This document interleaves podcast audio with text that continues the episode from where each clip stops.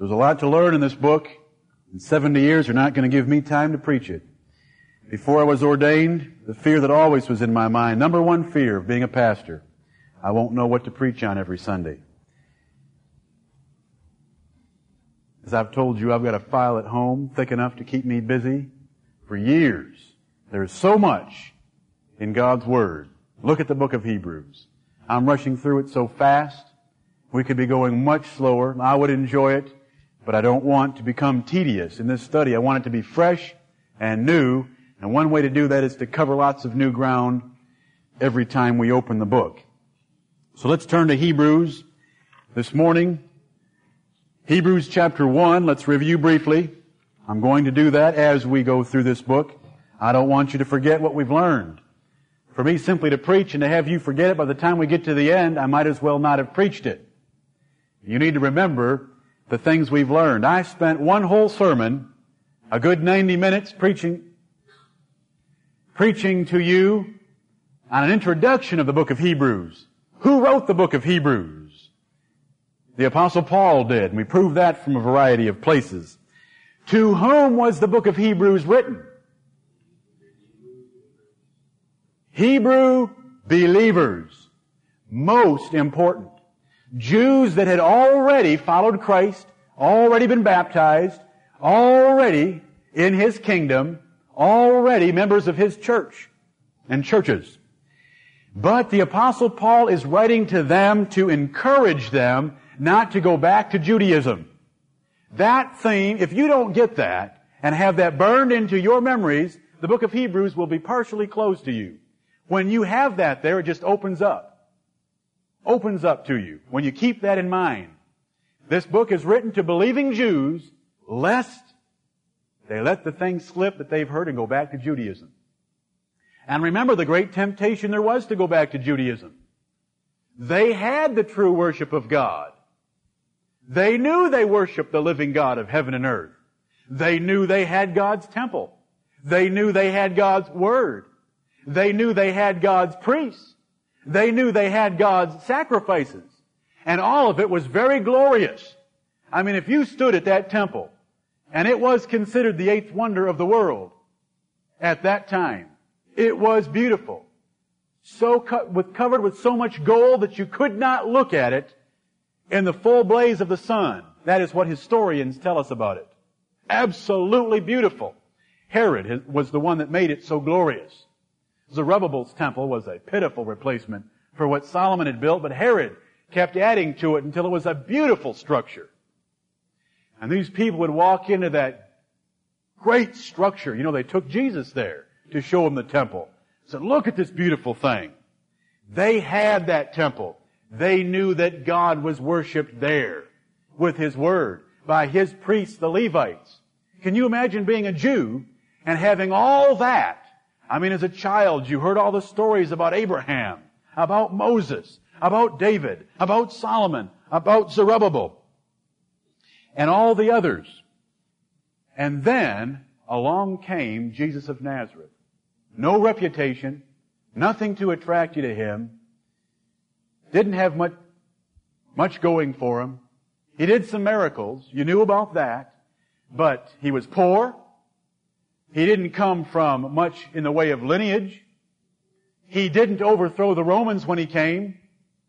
He just wandered around with a bunch of fishermen, publicans, tax collectors, and harlots, prostitutes.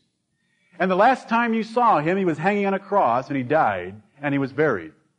Remember, not everyone saw the resurrected Jesus Christ, only specially chosen witnesses. About 550 of them. The last time you saw Jesus of Nazareth, he was hanging on a cross. Would you be tempted to go back to Judaism? Because to follow that lowly Jesus of Nazareth meant that you were thrown out of that temple. You lost that worship of God. You were ostracized from your own nation and you knew the nation of the Jews was God's nation. That was a terrible dilemma for these Jewish Christians. So along comes the most qualified man in all the world to convince Jews they ought not to leave Christ, and that was a most learned Jew himself, Brother Paul. Raised at the feet of Gamaliel, exceedingly zealous of the tradition of the fathers, a Pharisee of the Pharisees, he said of himself. He was the one that was sent by God to write the book of Hebrews to keep those Hebrews from going back on Jesus of Nazareth. And the whole book can be summed up in the word better. If you want one word to remember Hebrews by, it's better. Jesus is better than. First three verses of the book, the prophets. Jesus is better than the angels, the next two chapters. And today we'll study the fact that Jesus is better than Moses. Paul takes everything sacred and important to those Jews and says Jesus is better and proves it to them with the strongest, clearest logic and persuasive writing found in the Word of God. There's little history in the book of Hebrews. It is argument upon argument to convince these Jews of the supremacy of our Lord Jesus Christ. If you don't love Christ this morning, there's a bar out there where you can have some orange juice and bacon and eggs. Feed your belly. But if you love Christ, that's what we're here to worship this morning. And there is no greater book in the Bible than the book of Hebrews to learn about a man named Jesus who was once made lower than the angels. Yes, once men spit on him. Yes, once men pulled his hair. Yes, once men stripped him naked and hung him on a cross when he was made lower than the angels. But I want to tell you that today the Jesus I worship is seated at the right hand of God far above all. I like those three words. Far above all principalities and powers. Ephesians chapter 1. That's the Jesus we worship. That's the Jesus Paul is trying to convince us of in the book of Hebrews. Look at Hebrews chapter 1. Verse 1, verse 1 starts the argument. You Jews, to the Hebrews, you Jews, God spoke to our fathers in the Old Testament by prophets. Verse 2, God has spoken to us by his son. Which would you prefer? And then he gives you seven little phrases that describe that son. Why, this is the son that made the world, verse 2. This is the son, according to verse 3, that upholds all things by the word of his power. This is the son that sat down at the right hand of the majesty on high. Which would you prefer? Prophets or Jesus? Old Testament or New Testament? First argument is one. Jesus is better than the prophets. In verse 4, we take up the angels. Now remember, why does Paul have to deal with angels and why does he spend two chapters dealing with angels? Because the law of God was given to the nation of Israel by, you guessed it, angels. On Mount Sinai, God came down with His angels and they gave the law to the people. Acts 7.53, Galatians 3.19. The law was given by the disposition of angels. And so see, Paul's appealing to the prophets. And once he wins that argument, he appeals to the next level of authority, and that would be angelic beings. The Jews would say, well, it wasn't just prophets that gave us the Old Testament worship. God sent it by angels. Now take that, Paul. So Paul takes care of that. Beginning in verse 4, running all the way to the end of chapter 2 in some of the most beautiful language in scripture. When he says in verse 4, being made so much better than the angels, as he hath by inheritance obtained a more excellent name than they. Now this is a name that Jesus obtained by inheritance. And what is that name? Son. Verse 5. For unto which of the angels said he at any time, Thou art my son, this day have I begotten thee? Question mark. To what angel did God ever say, Thou art my son? Now Paul just asked the question. Can you imagine a believing Hebrew?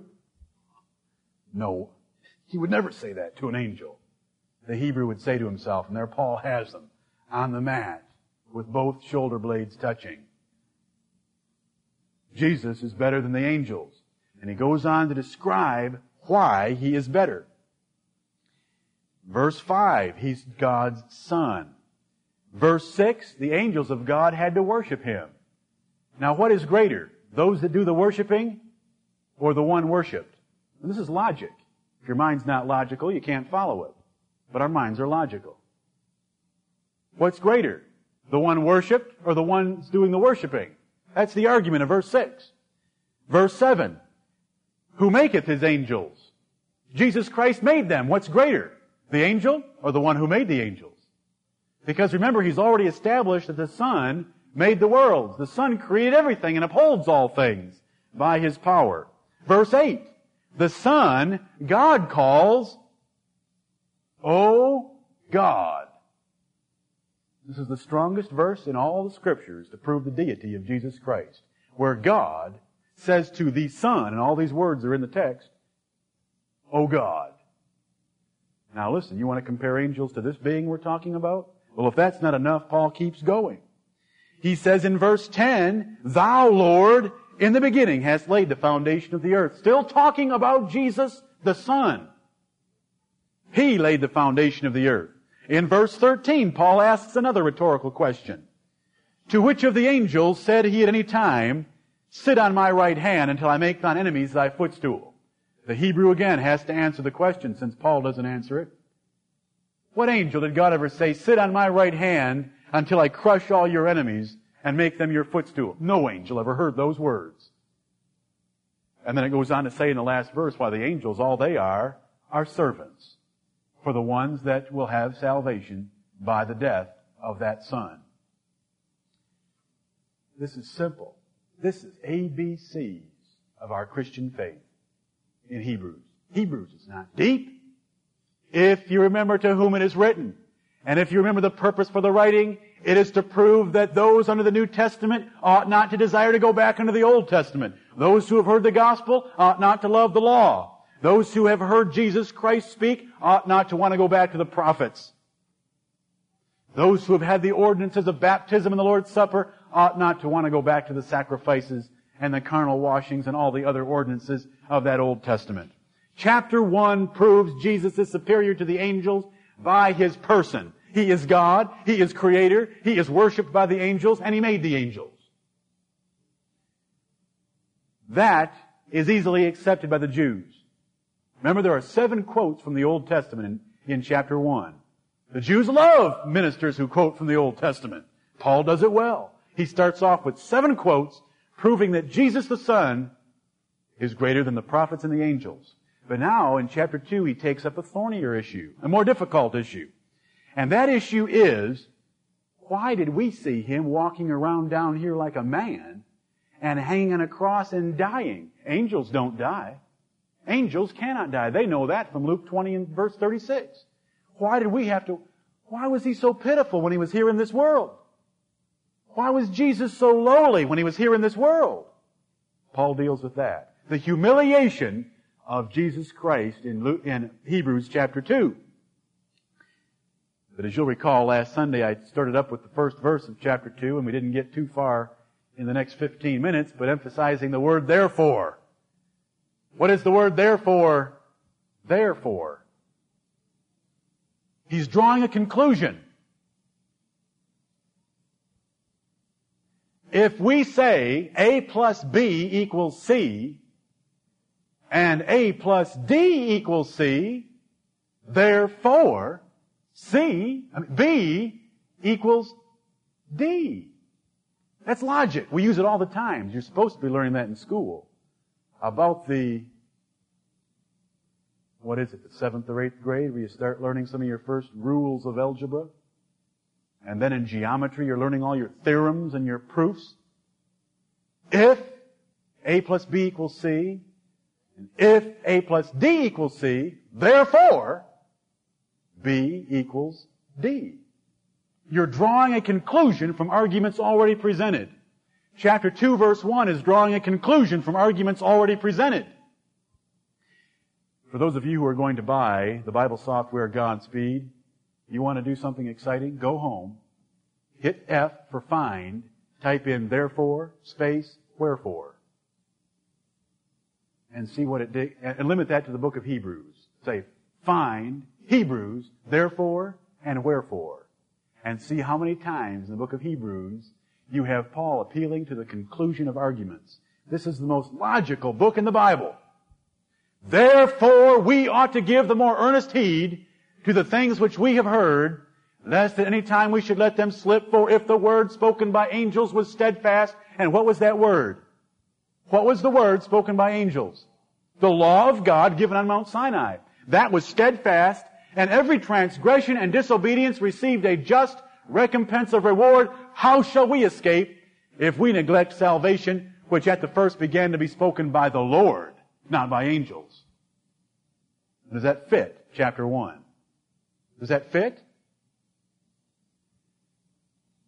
Then he gets to verse 5. For unto the angels hath he not put in subjection the world to come whereof we speak. And from there to the end of the chapter, Paul teaches why Jesus Christ looked so lowly in this world. I mean, if all we had was a Savior who laid in a manger and cried like a baby, and who hung on a cross and said, I thirst, wouldn't be much of a Savior. That's not the Savior we have. He did that. And then He ripped out of that grave, victorious over death, and sat down at the right hand of God, all of His enemies being made His footstool, and He has all things in subjection under His feet. That's the Savior we can worship. And that's the purpose of chapter 2. He quotes from Psalm 8 beginning in verse 6. What is man that thou art mindful of him? That's from Psalm 8. We read it last Sunday. And from that eighth psalm, which the Jews would know by heart, how do we know that? Because in verse 6, Paul said, one in a certain place testified. Didn't even say where. Everybody knew Psalm 8. Wouldn't you like to read a psalm that says man is going to be crowned with glory and honor and all of God's creation is going to be under his feet? That's a psalm you could get into. They knew that psalm. And so he lists things from that psalm, inductive reasoning. He's pulling together miscellaneous facts about man. Man's made lower than the angels. He's to be crowned with glory and honor. He's to be put over God's creation. All things to be put under his feet. And because God said all things are under his feet, he means it. Look at verse 8.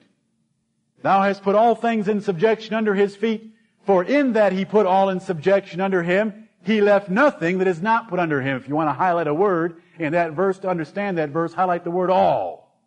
Because Psalm 8 says all, there's nothing that is not under the feet of men.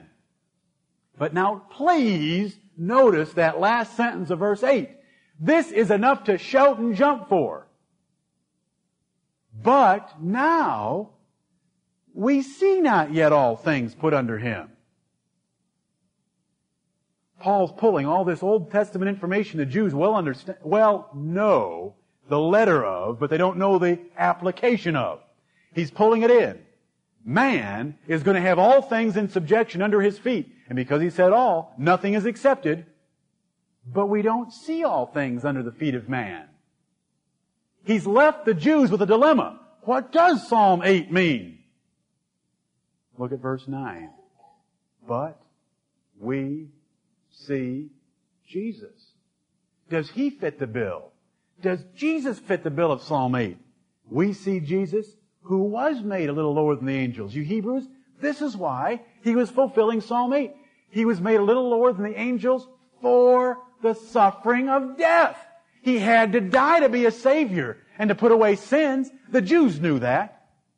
There's no, there is no purging under the law except with the shedding of blood and the giving of life. Something has to die. He had to be made lower than the angels to suffer death. And we see this Jesus crowned with glory and honor. Notice how he's pulling back the logic of Psalm 8 to prove that Jesus fulfills Psalm 8. Now, why did Jesus have to suffer death? That's the rest of the chapter. Because he had to take on the nature of his brethren. Verse 11. For both he that sanctifieth and they who are sanctified are all of one. He had to take on their nature. Verse 16 tells us he couldn't become an angel because if an angel can't die, first of all, and second of all, if an angel did die, it couldn't save men. Because God has a very strict legal system. If a man sins, then a perfect man must die in order to to be a substitutionary atonement for that man that sinned. And he goes on to prove all this through the second half of this chap- second chapter of Hebrews. And he comes down to the 17th and the 18th verses and he says, Wherefore in all things it behooved him to be made like unto his brethren. it behooved Jesus to be made lower than the angels and to become like us, that he might be a merciful and faithful high priest in things pertaining to God. You know, the Catholics are sort of on the right track when they say you ought to pray to Mary because God is of such extreme justice that he can't overlook your iniquities. But if you pray to Mary, she can go plead, you know, a mother's tenderness, and she can go plead that tenderness with God. Isn't that how Catholics reason? They're on the right track, sort of. God wouldn't be a very good high priest. Because he's God. How would an infinitely perfect being ever put up with us? Wherefore in all things it behooved him to be made like unto his brethren that he might be a merciful and faithful high priest in things pertaining to God and to make reconciliation for the sins of the people. Isn't that beautiful? He's God and man. There's one mediator between God and men. Mary has no authority with God. Jesus Christ has it because he is our high priest. Neither is the Pope of Rome, but Jesus Christ is our high priest. Verse 18, for in that he himself hath suffered being tempted, he is able to succor, that is to comfort, help, and aid them that are tempted. Two reasons why Jesus is a great high priest. He's both God and man. Isn't that the kind of representative you want? And second of all, he was tempted just like you were. And because he was just like you are, and because he was tempted just like you are, he's able to feel your pain, comfort you, help you, and relieve you. Wherefore, Hebrews chapter 3 and verse 1. Wherefore, holy brethren, partakers of the heavenly calling, consider the apostle and high priest of our profession, Christ Jesus. Wherefore? What's my favorite word in chapter 3? Maybe not this one. There's more to come. Wherefore? He's built his case. He's ending angels now. Wherefore, holy brethren, partakers of the heavenly calling, consider the apostle and high priest. He's just proved what a priest he is. Could you have a better priest? No way. No way. Consider the apostle and high priest of our profession. Notice, they're believers, our profession, can, but consider it. Don't just do away with Jesus of Nazareth and run back to that Old Testament. Consider him as a result of what I've already set out before you in the first two chapters. Wherefore, it means the very same thing as therefore. Therefore and wherefore are both concluding words that are concluding an argument drawn from things already said. Wherefore, because of what I've already told you, consider this man, Christ Jesus, who is our apostle and high priest. I have 20 references here on the word consider. I don't have time to do that this morning. Brethren, God calls us to consider things. It is not enough for you to come and warm that chair you're sitting on and let my words run through your ears. And as soon as it's over, to forget it and go live your life without regard to what you've heard. Isn't that what we started out chapter 2 with? Therefore we ought to give thee more earnest heed to the things which we have heard. There, chapter 3 begins with, Wherefore let us consider. These are things you need to stop about, stop, reflect upon, think about, meditate, muse, prove, question, evaluate, analyze. These are the most important things in this universe. And I feel like I'm preaching to trees. Because I know your flesh like I know mine. These are the most important things in the universe, but how many people in this room really believe that? If you believe it, you'd be living it. I'm not saying you don't live it. I'm just saying, can we live more of it? These are the most important things in the universe, brethren. We ought to consider them.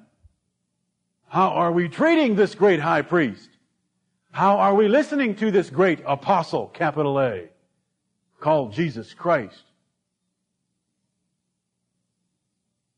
He is, we have made a profession. Every one of you that have been baptized have made a profession that Jesus Christ is the Son of God. He is everything Hebrews chapter 1 and chapter 2 say He is. That is your profession. Do you consider your profession? And what it means to you, and do you live it? So many references to look at on considering. Remember when I preached from the book of Haggai? What does Haggai 1, 5, and 7 say? Consider your ways. You all remember that from that book, don't you? Consider your ways. You're working hard, and when you get home, you have nothing to show for it because your the bag that you put your wages in has holes in it. Consider your ways. And the whole the rest of that book of Hebrews is to consider that the day you start building the temple again, consider from that day forward, I'm going to fill your bags.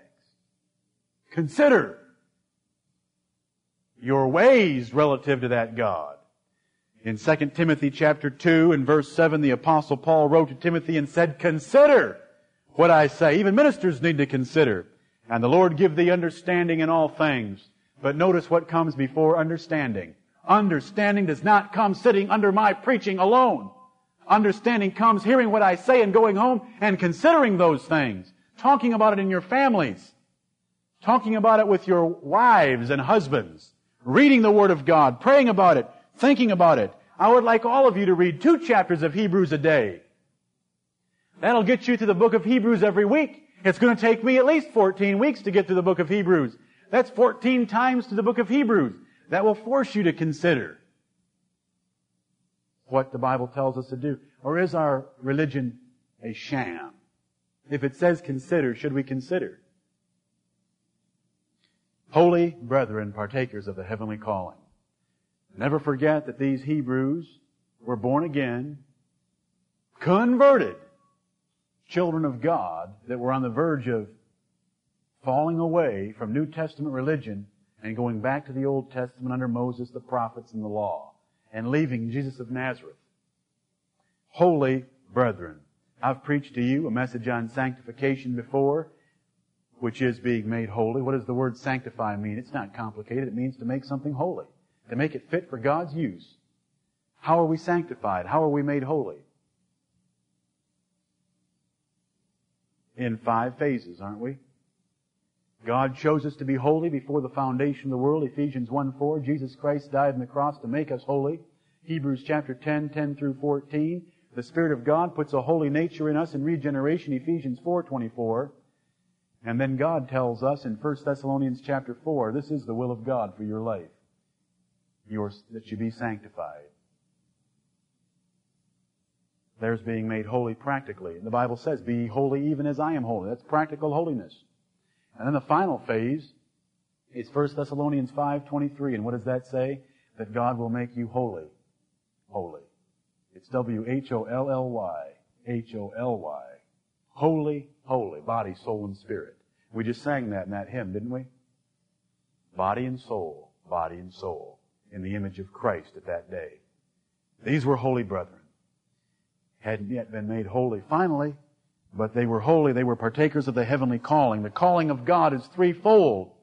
God calls us to eternal life. God calls us to heaven and God calls us to obedience. A call is simply an appointment. Men ask, how do I know that I'm called to preach? Well, that's an appointment by God by giving the ability to do it. A call to obedience. God's given you the ability to obey and He's calling you to use it and to obey. God's called us unto eternal glory by His Son, Jesus Christ. He's prepared heaven. He's called us to it. He's appointed us to that place. These people were going to be there. And this is important. We're going to get into some chapters where there's some warnings in this book that a lot of commentators like to make the book of Hebrews simply speaking to false professors of Christianity.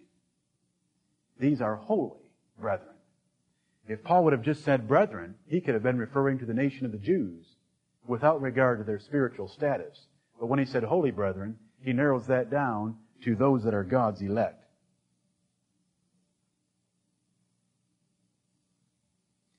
Consider the apostle. Jesus is more the apostle of the Jews than he is ours.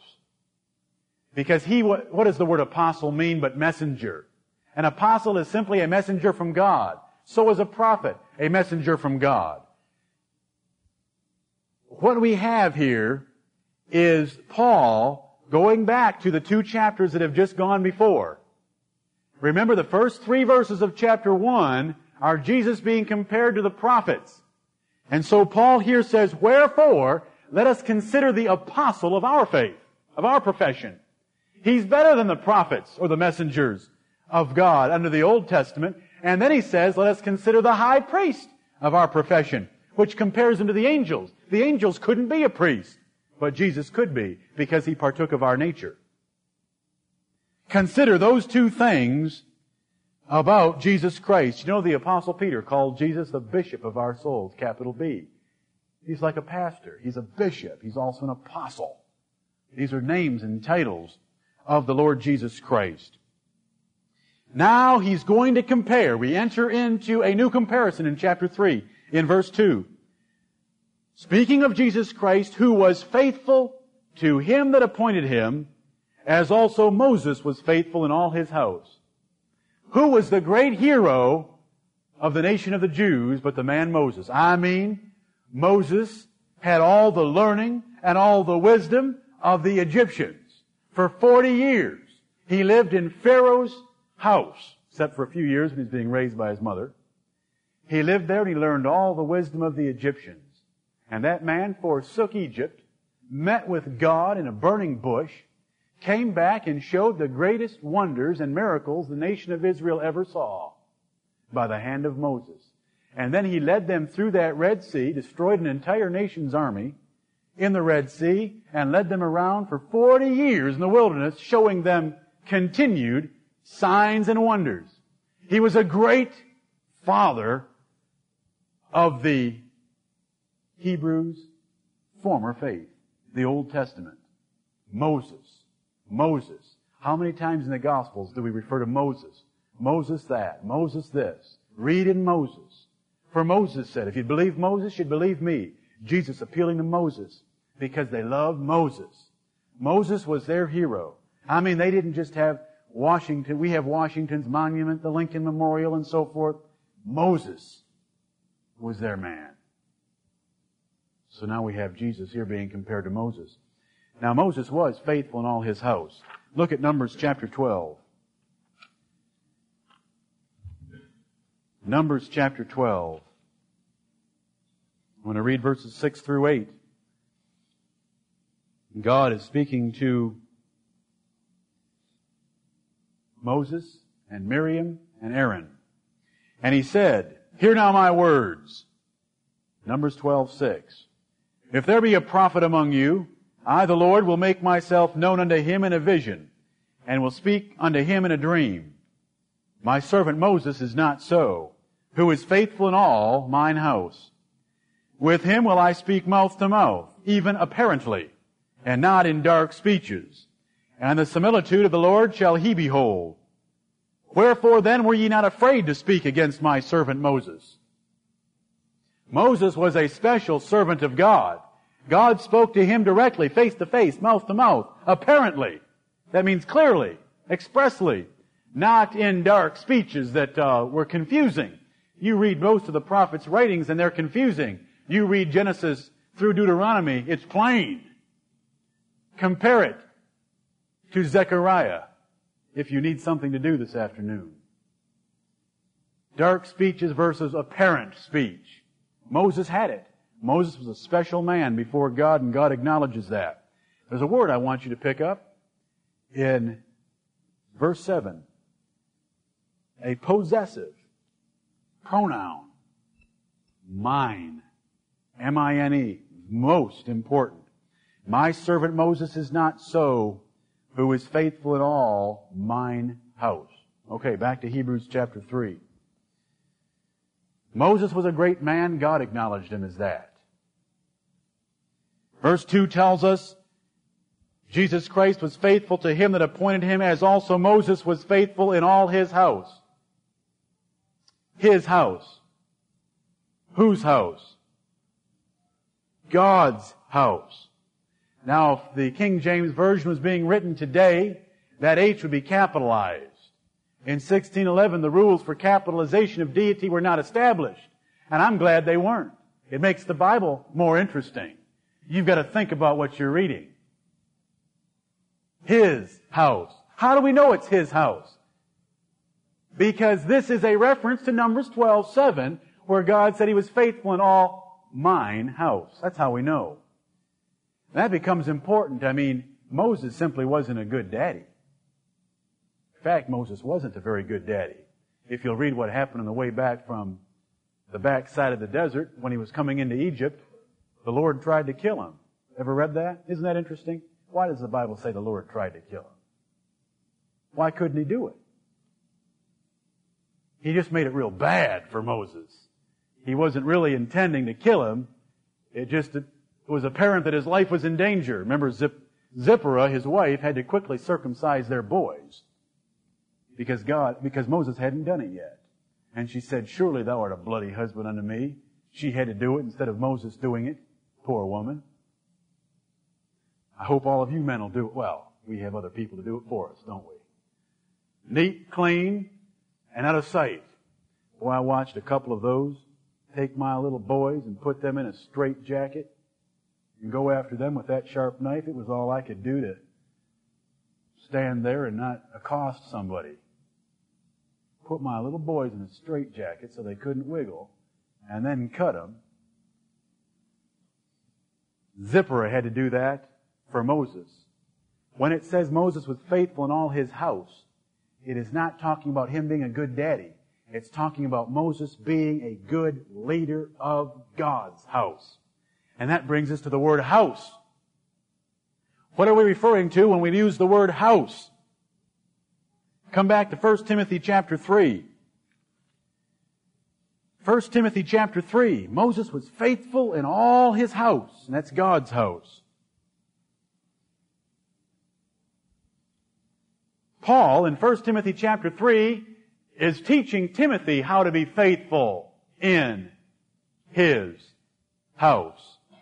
1 Timothy 3:15 But if I tarry long, that thou mayest know how thou oughtest to behave thyself in the house of God, which is the church of the living God, the pillar and ground of the truth.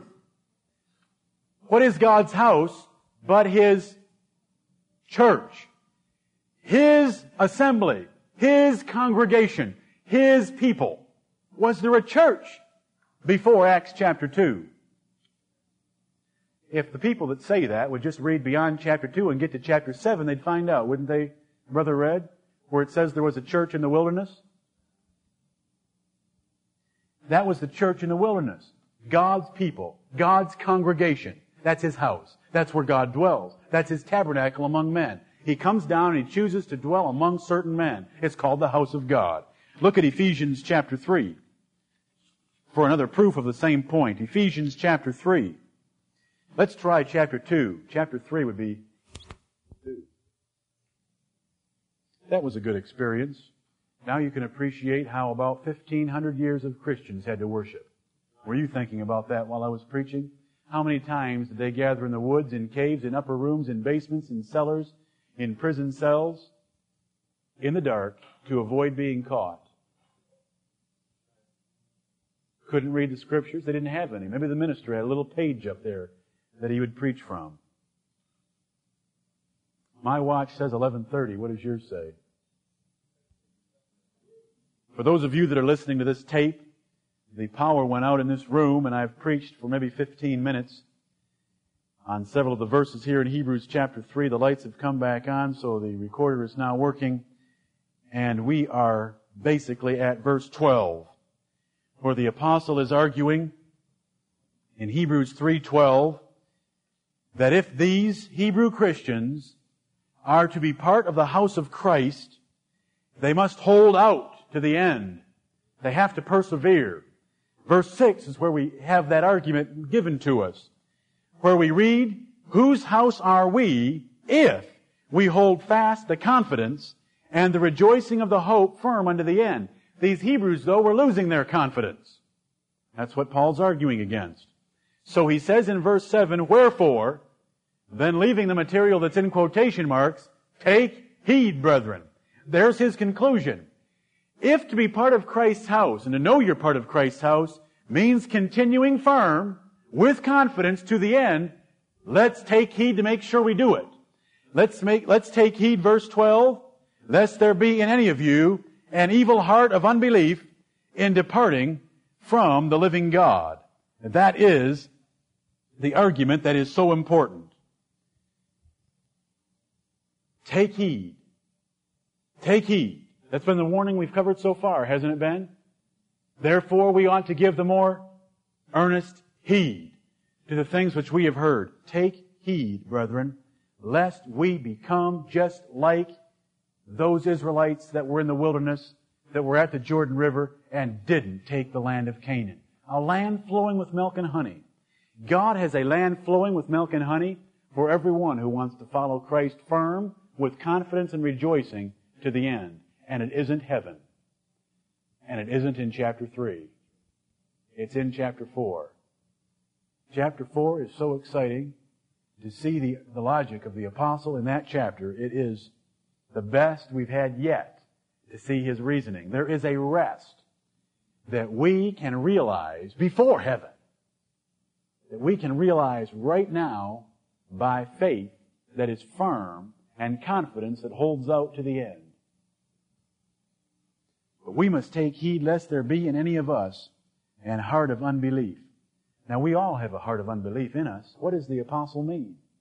The Bible says the heart is deceitful above all things and desperately wicked. Who can know it? We have that heart in us. This is speech used by the apostle. Let's not let that heart reign in us. Let's not let that heart control us. Let's control the heart instead. We have a deceitful heart. We have a heart that wants to depart from the living God. We have a heart that the Lord said when He looked down upon the children of men, there were none that did seek after Him. They all were seeking after other things, departing from God. But we can control that heart as holy brethren. God's given us that ability. Doesn't Proverbs chapter 4 and verse 23 say, keep thy heart with all diligence, for out of it are the issues of life. We can keep our hearts, and we should do that. We must keep our hearts in submission to this Savior, Jesus Christ. We do that by considering the apostle and high priest of our profession. We do that by considering those Israelites in the wilderness. I would like to see you men get fired up angry over what those Jews did to the promise of God. He offered them that land of Canaan and they refused to take it. Get angry about what they did. And just realize you stand at the very same place except the land of Canaan he's offering you is far greater than what they were looking at. It is the rest of the New Testament. lest any of you be hardened through the deceitfulness of sin. How do you harden your heart with sin? I've preached how many sermons on the delusions of deceived Christians? All those things our heart whispers to us that causes us not to obey. You remember all those? Do you remember the series? Let's look at Exodus chapter 8. Let's just pick up a couple couple delusions very quickly by which sin deceives our hearts. In Exodus chapter 8, who's the sinner under consideration? Pharaoh.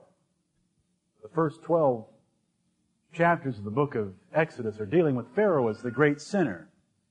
And we read about his heart being hardened. His, he was deceived many times, and his heart was hardened.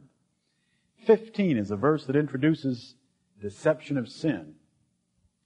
But when Pharaoh saw that there was respite, he, heart, he hardened his heart and hearkened not unto them as the Lord had said. This was the taking away of the frogs. I mean, while the frogs were there, and he had to go to bed every night with ribbit in the bed beside him, in his pillow, under his body, cut open his bread, open his Cheerios, and there were frogs, they were everywhere. He was thinking about letting God's people go. But as soon as God took the frogs away, when he, and lightning does not strike you from heaven, is there within you an evil heart of unbelief that takes comfort in the respite, that takes comfort in the mercy, and continues on in your sin? What does Psalm 50 have to say about it? God says, I remained silent. Thou thoughtest that I was altogether one like unto thyself. Sometimes God doesn't do anything. You've heard His word. You know you're sinning. He doesn't need to strike you with a lightning bolt. And I, I never have prayed for God to strike someone with a lightning bolt because that's too merciful. I've prayed for far better things on men than lightning if they don't want to obey the gospel. Lightning is far too merciful. That is why God did not kill the Israelites in one day. That would have been far too merciful. How would you like your entire family, every relative, neighbor, and friend, to hear the words of God as truly as I live? Forty years is all you've got. And you wander around in a circle for 40 years in a desert without a tree. Why do you think Moses said, Go and see the land? What the land is. Is there any wood? Did you read that there in Numbers 13? they, they wanted some trees. Oh, to see a tree. Oh, to rake the leaves again. They wandered for 40 years in a desert knowing that every single one of them had to die. That is a slow, painful, torturous judgment. That's how God deals with men. And he says in Psalm 50, I remained silent. Thou thoughtest that I was altogether one like unto thyself. What does he say in the next verse? Take heed and consider that I'm not, lest I tear you in pieces. Psalm 50 and verse 22. Do you harden your heart through the deceitfulness of God's mercy? Romans chapter 2 tells us that the goodness of God ought to lead you to repentance. But if you treasure up, if you ignore God's goodness and His mercy, and you continue in a state of rebellion and sin, Romans chapter 2, 5 tells us that God is treasuring up his wrath. He's just putting it in the treasury. And the account's growing, brethren. Continuous interest. It's growing. So that when the judgment comes, it comes in a tornado. I like a God like that. Who toys with his enemies. Ever watched a cat with a chipmunk? Ever watched a cat with a mouse? Cat never kills a mouse right off the bat. Wouldn't be any fun. God created that cat to behave this way. That cat will chase that mouse around and toss it back and forth. Ever seen it? Slap it with its hand to try to make it run. The thing's beat up so much it just lays there many times. I've watched it for hours with cats we used to have. Toss that thing back and forth, then pounce on it and bite it in the back. Wouldn't kill it though. Wants some life left. And it just flicks it. Come on, come on, run again chases after it and pounces on it. That's what God did for 40 years. It's exactly what he said in Psalm 50. Take heed and consider lest I tear you in pieces. The judgment that comes on those who ignore God's warnings is not so sweet as a lightning bolt. People have sinned grossly. And the saints will come to me and say, why isn't anything happening to them? Why haven't they had a car accident or something and something terrible happened? That's too merciful. Why not leave that person in their ignorance? Leave that person in their sin. That's a far greater judgment. While God is treasuring up his wrath. Treasuring up his wrath. Romans 2 5. Don't let your hearts deceive you. You say, but God hasn't judged me yet. God hasn't judged me yet. Do you know what that means? Do you know what that means? That means his treasury's fuller. That's all that means. If you've sinned and got away with it, all that means is his treasury is fuller. Not that you're getting away with a thing. That's the God I serve. That's the God that Paul is appealing to in Hebrews chapter 3 because that's what happened to those Israelites for 40 years. Do you harden your heart with what I call fool's gold. Fool's gold. You say, I'm not ready to follow the Lord yet because there's some good things out here I want to enjoy. Let me enjoy them for a while and then I'll follow the Lord. You enjoyed some of them when you were a teenager. Jim Edwards enjoyed some of them when he was a teenager. Bob Hagler enjoyed some of them when he was a teenager. They're faithful today. Do you know what that is called? That's called presumption. You are presuming that you can consciously go live like we lived when we were teenagers and get away with it.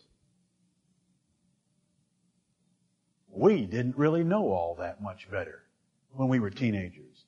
We didn't have 1% of what you've heard in this church. And for you to go against all that you've heard, you are presuming on God. You are what the Bible calls proving God and tempting God in verse 9. When your fathers tempted me, proved me, and saw my works 40 years. Brethren, there's two ways you can see God's works. You can read His Bible and read about them. His works of judgment. That's the way I like finding out about the works of God. Or you can tempt God and prove God, and He'll show you His works.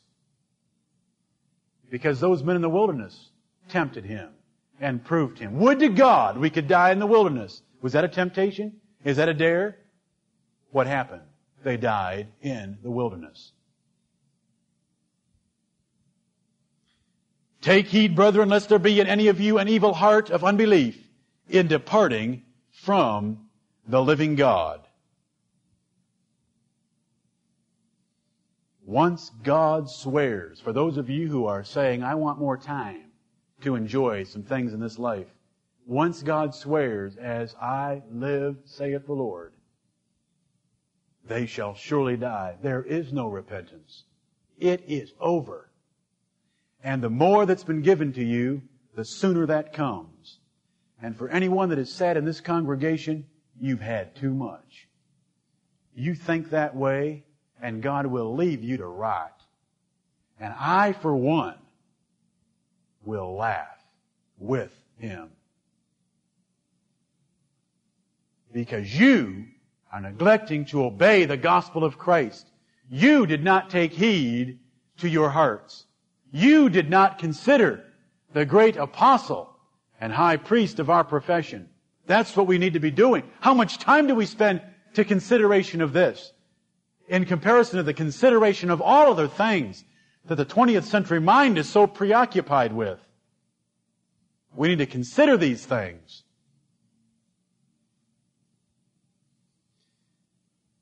Verse 7 said, Wherefore, as the Holy Ghost saith, today if you will hear his voice. What does the word today mean in the book of Hebrews? Today, if ye will hear his voice.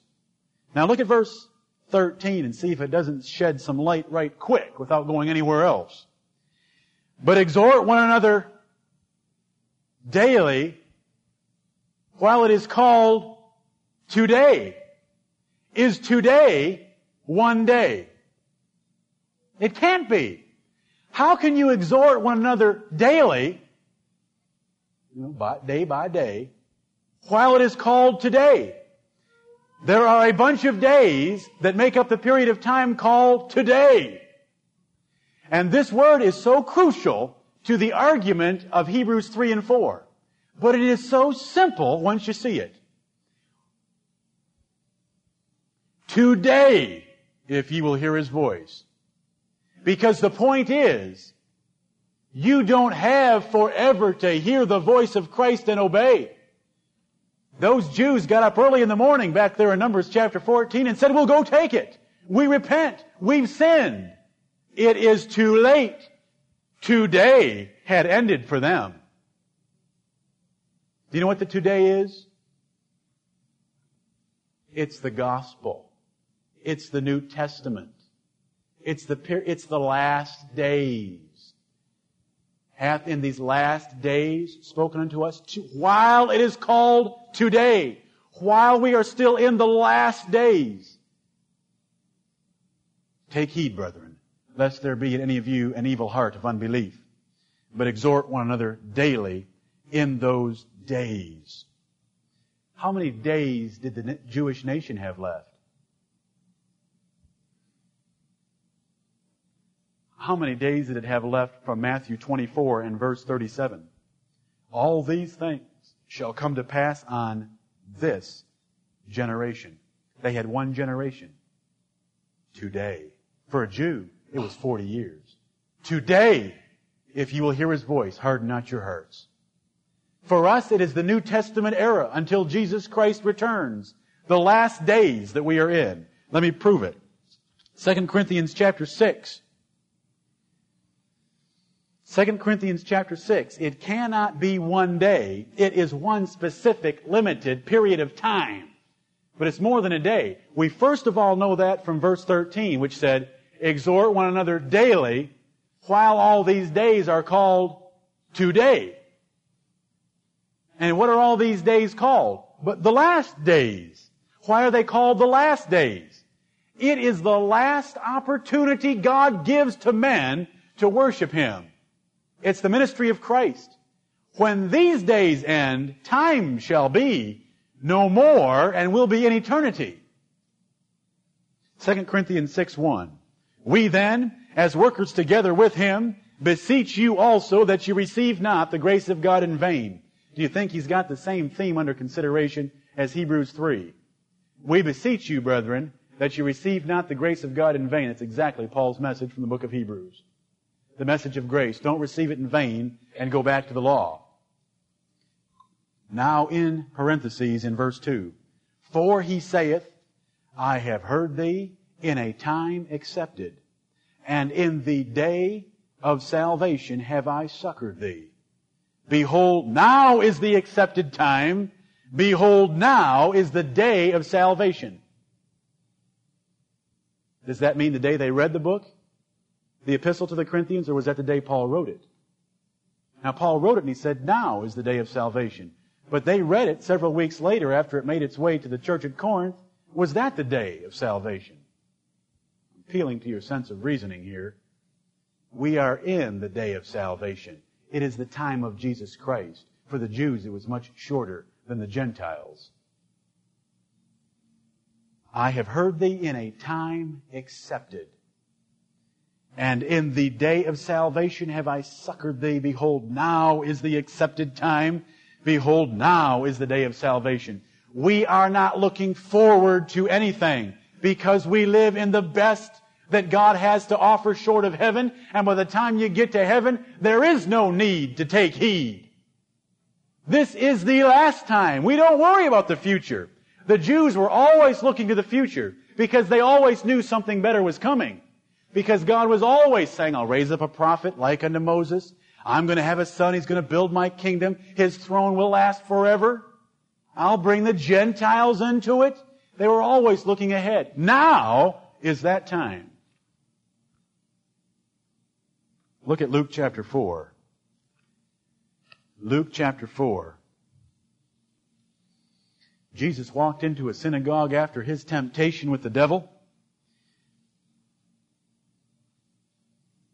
in Nazareth. And he opened the book of the law of God that was there and he began to read. Verse 18.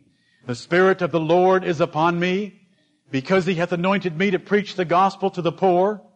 He hath sent me to heal the brokenhearted, to preach deliverance to the captives, and recovering of sight to the blind, to set at liberty them that are bruised, to preach the acceptable year of the Lord.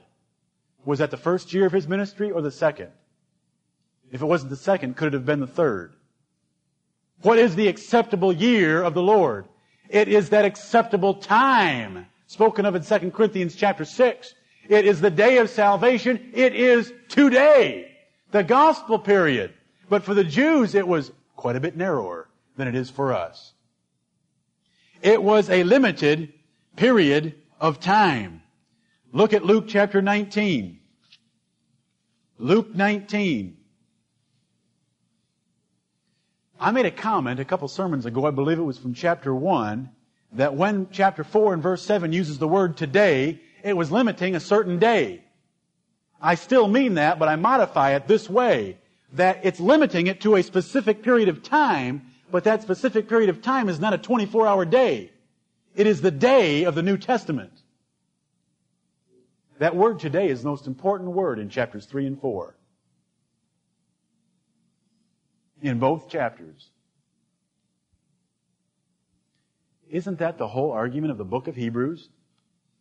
Old Testament versus New Testament. We're under a new day. We're under the world to come. Hebrews 2 5. What is the world to come? Today. The time accepted. The day of salvation. Jesus preached it, the acceptable year of the Lord. Luke 19, verse 41. And when he was come near, that is to the city of Jerusalem, he beheld the city and wept over it, saying, If thou hadst known, even thou, at least in this thy day, the things which belong unto thy peace, but now are they hid from thine eyes. For the days shall come upon thee that thine enemies shall cast a trench about thee and compass thee round and keep thee in on every side and shall lay thee even with the ground. And that's a geometric term. Because they pulled a plow across Mount Zion. The day, because the day was going to run out for the Jews. When did the day run out for the Jews? But when Titus, which was to become, who was to become Caesar, surrounded that city and leveled it. Their days had ended.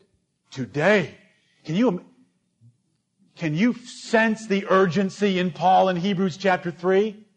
Jesus said in about 30 AD, in Matthew 24, 37, all these things, that is laying the city flat, is going to come on this generation. Paul's preaching 30 years later when he writes Hebrews. They've only got 10 years left. No wonder he's putting so much emphasis today, while it is called today. Because after it's called today, it's the days of Luke 1944. When, when the opportunity is gone, it's now judgment time. Judgment must begin at the house of God. And it began, and it ended, and it destroyed and obliterated the Jewish nation. Today, if you will hear his voice, Harden not your hearts as in the day of the provocation. In the provocation, in the day of temptation. See, they had a day. They had an opportunity. For those several months they wandered around that wilderness, we read in Numbers chapter 13, they tempted God these ten times. They had their day, and their day ended, and when they said, we have sinned, it was too late. They were judged anyway. I wonder how many sat in that city of Jerusalem and said, We have sinned. It was so evident that God's hand was upon them, no one but a blind man could miss it. How many said, We have sinned? Too late! The day is over. Today. The ministry of Jesus Christ is the last ministry and opportunity God gives to men. We're in it right now. We are in the time where the Bible says that the ends of the world are upon us. We are in the time called the last days. Remember in Matthew chapter 21, we have the story of the householder who goes into a far country. He sends servants to collect the fruit of his vineyard. The servants are evilly entreated. So finally he says, I'll send my son. But when he sends his son and they kill the son, what does he say? What does he do? He asks the question, what would that Lord do? He shall come with his armies and destroy them miserably. Pharisees, it says a couple verses later, knew that he was talking about them. The ministry of Jesus Christ was the last ministry on this earth. We're still under his ministry through his apostles and his word today. But we've got to remember the theme of this book. It was written to Jews, and that day is primarily the Jewish day that was to end in Luke 19:44, the destruction of Jerusalem. That is what Paul is appealing to. You have a day just like your fathers had the day of temptation that's verse 8 in the wilderness. Today, if you will harden not your hearts, let's not depart from the living God. Do you see the comparison? The force, the weight that if you are a Hebrew, He's bringing to bear on you. Those Jews had heard the words of Jesus Christ about the coming destruction of Jerusalem.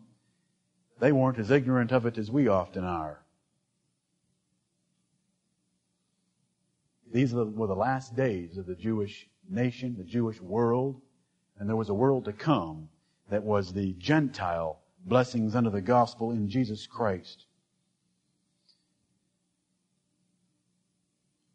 Chapter 3 and verse 13 tells us this. Here is the, one of the greatest antidotes to departing from God. But exhort one another daily. That means each of you individually considered have a responsibility toward all others in this congregation individually considered. Exhort one another, not others, but one another daily while it is called today. Because today is going to end when exhortation will have no value. But do it now. Today's the day of salvation. Don't wait. Who knows when Jesus Christ is going to return and destroy Greenville? He is coming, brethren. And the destruction this next time he comes will not be as nice as it was in Jerusalem. This will be the final restitution, destruction, and judgment of all things. Exhort one another daily. That is why we need each other so much and we need to be daily in some way communicating one with another. Sin is deceitful. That's verse 12, isn't it? Lest ye be hardened through the deceitfulness of sin. But, here's the antidote. Here's the cure. Exhort one another daily.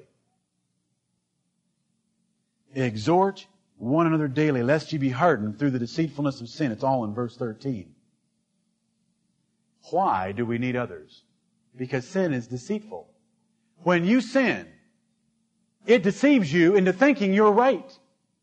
The Bible, how many times does the Bible say every way of a man is right in his own eyes? Every way of a man is right in his own eyes. You know, the greatest people to watch are teenagers. They think they know more than their parents forgot. They think they've got everything lined up, straightened out, clear as a bell, and they know where they're going, they know what to do. Every way of a man is right in his own eyes. Let me quote another one from Proverbs that fits better. Every way of a fool is right in his own eyes. That's the nature of sin. We automatically think we're right. You say, but I know I'm right. That's deceit. If it doesn't match up with the Word of God, it's deceit. But I know I'm right. I don't care what you know or what you think. Every way of a man seemeth right in his own eyes. There is a way that seemeth right unto a man, but the end thereof are the ways of death. That is why we need others. Take any practical illustration you would like, whether it's buying a home.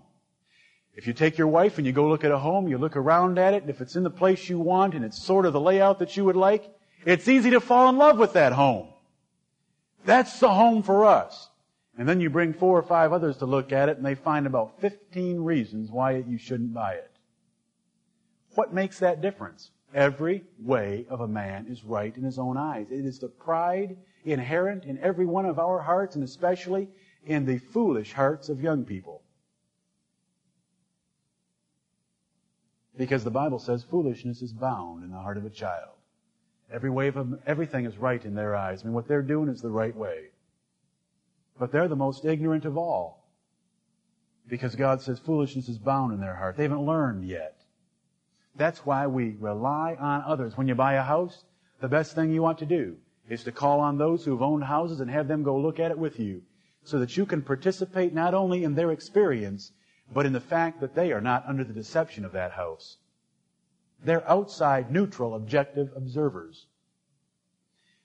Who what father or mother would ever let their son or daughter make the decision on who they were going to marry without either making the decision for them or making significant input into that decision? How in the world can a person who is, quote, in love, unquote, with another person make any judgment that makes sense? Love is blind. You learn that at an early age. Why do we need each other? I'm giving some practical examples. Why do we need each other? Because it's so good to have married people. Married people are the only ones that can pick marriage partners. That ought to be obvious. You know what a teenager will say? That's ridiculous. That's obvious. Married people are the only ones that can pick marriage partners because they're the ones that have been married. They have the experience. They can see right through some of the riffraff and scraps that come home, all in the name of, he's my beau. Why does the Bible emphasize so heavily in the multitude of counselors there is safety?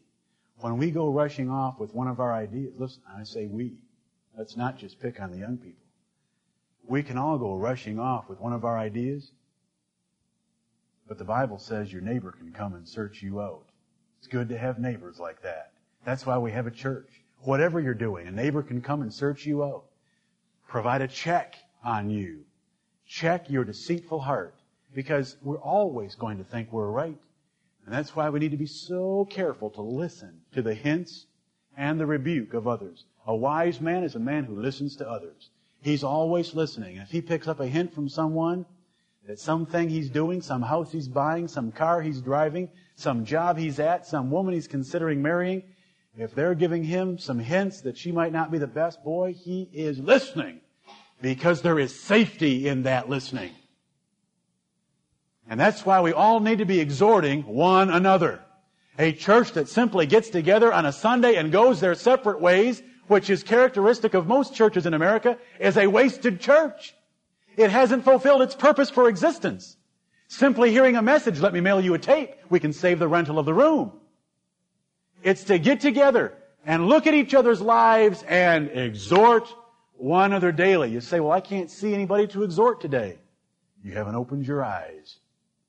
There are people everywhere that need exhort, exhorting in our congregation. That is the antidote. That is why we assemble. Does it teach that elsewhere in the book of Hebrews? Hebrews 10:23 says that we ought to provoke one another unto love and to good works, not forsaking the assembling of ourselves together, but exhorting one another, and so much the more as ye see the day approaching. The day when there'll be no more opportunity for, provo- for provoking to love and to good works. Why do Christians assemble in churches? Why do we have a church?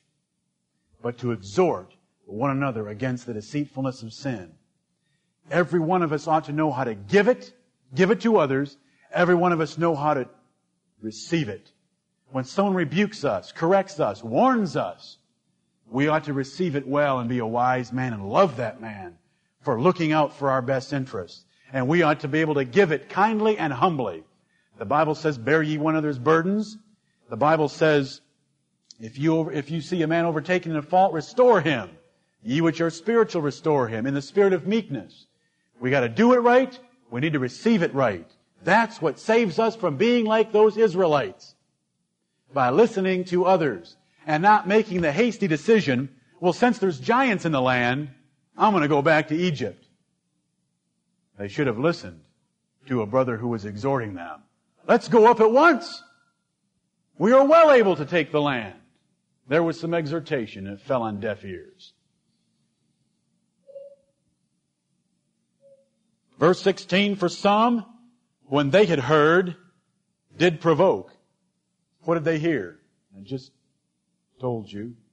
They heard the word of exhortation. For some, when they had heard, did provoke. Howbeit not all that came out of Egypt by Moses. What does that last clause mean?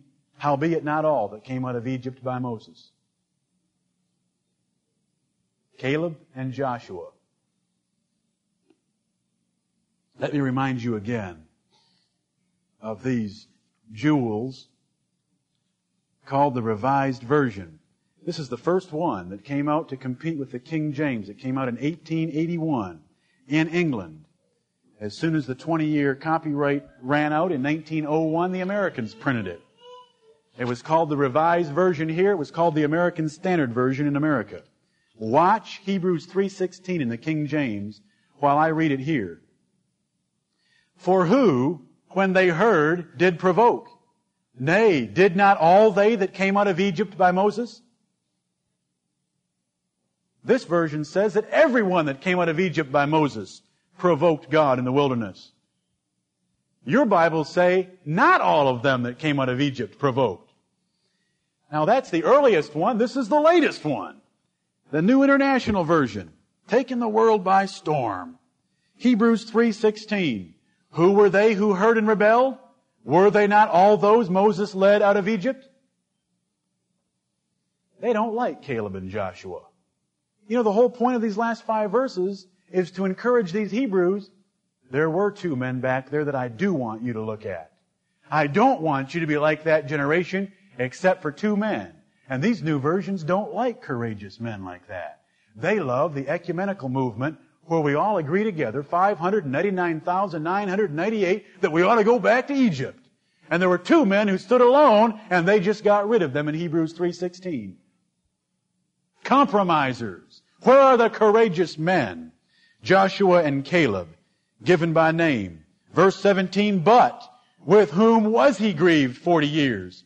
Was it not with them that had sinned, whose carcasses fell in the wilderness? There's a rhetorical question. Yes, it was with them. It was not with Joshua and Caleb. They were not. God, they were, God was not grieved with them. They did not tempt God. They took heed. They listened. They obeyed. They're the examples. The rest were judged. And to whom swear he that they should not enter into his rest? But to them that believe not. Yes, the answer is to that question. So we see that they could not enter in because of unbelief. And what's the point for these Hebrew Christians? If you don't believe, if you don't hold fast, if you don't keep your confidence firm to the end, you're not going to enter in.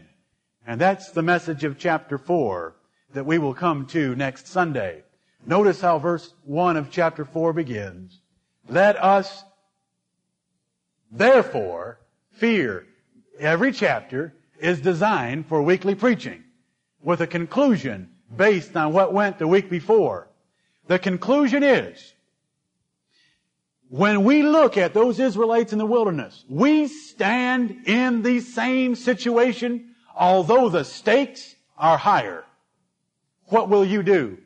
I can remember as a young child hearing that story.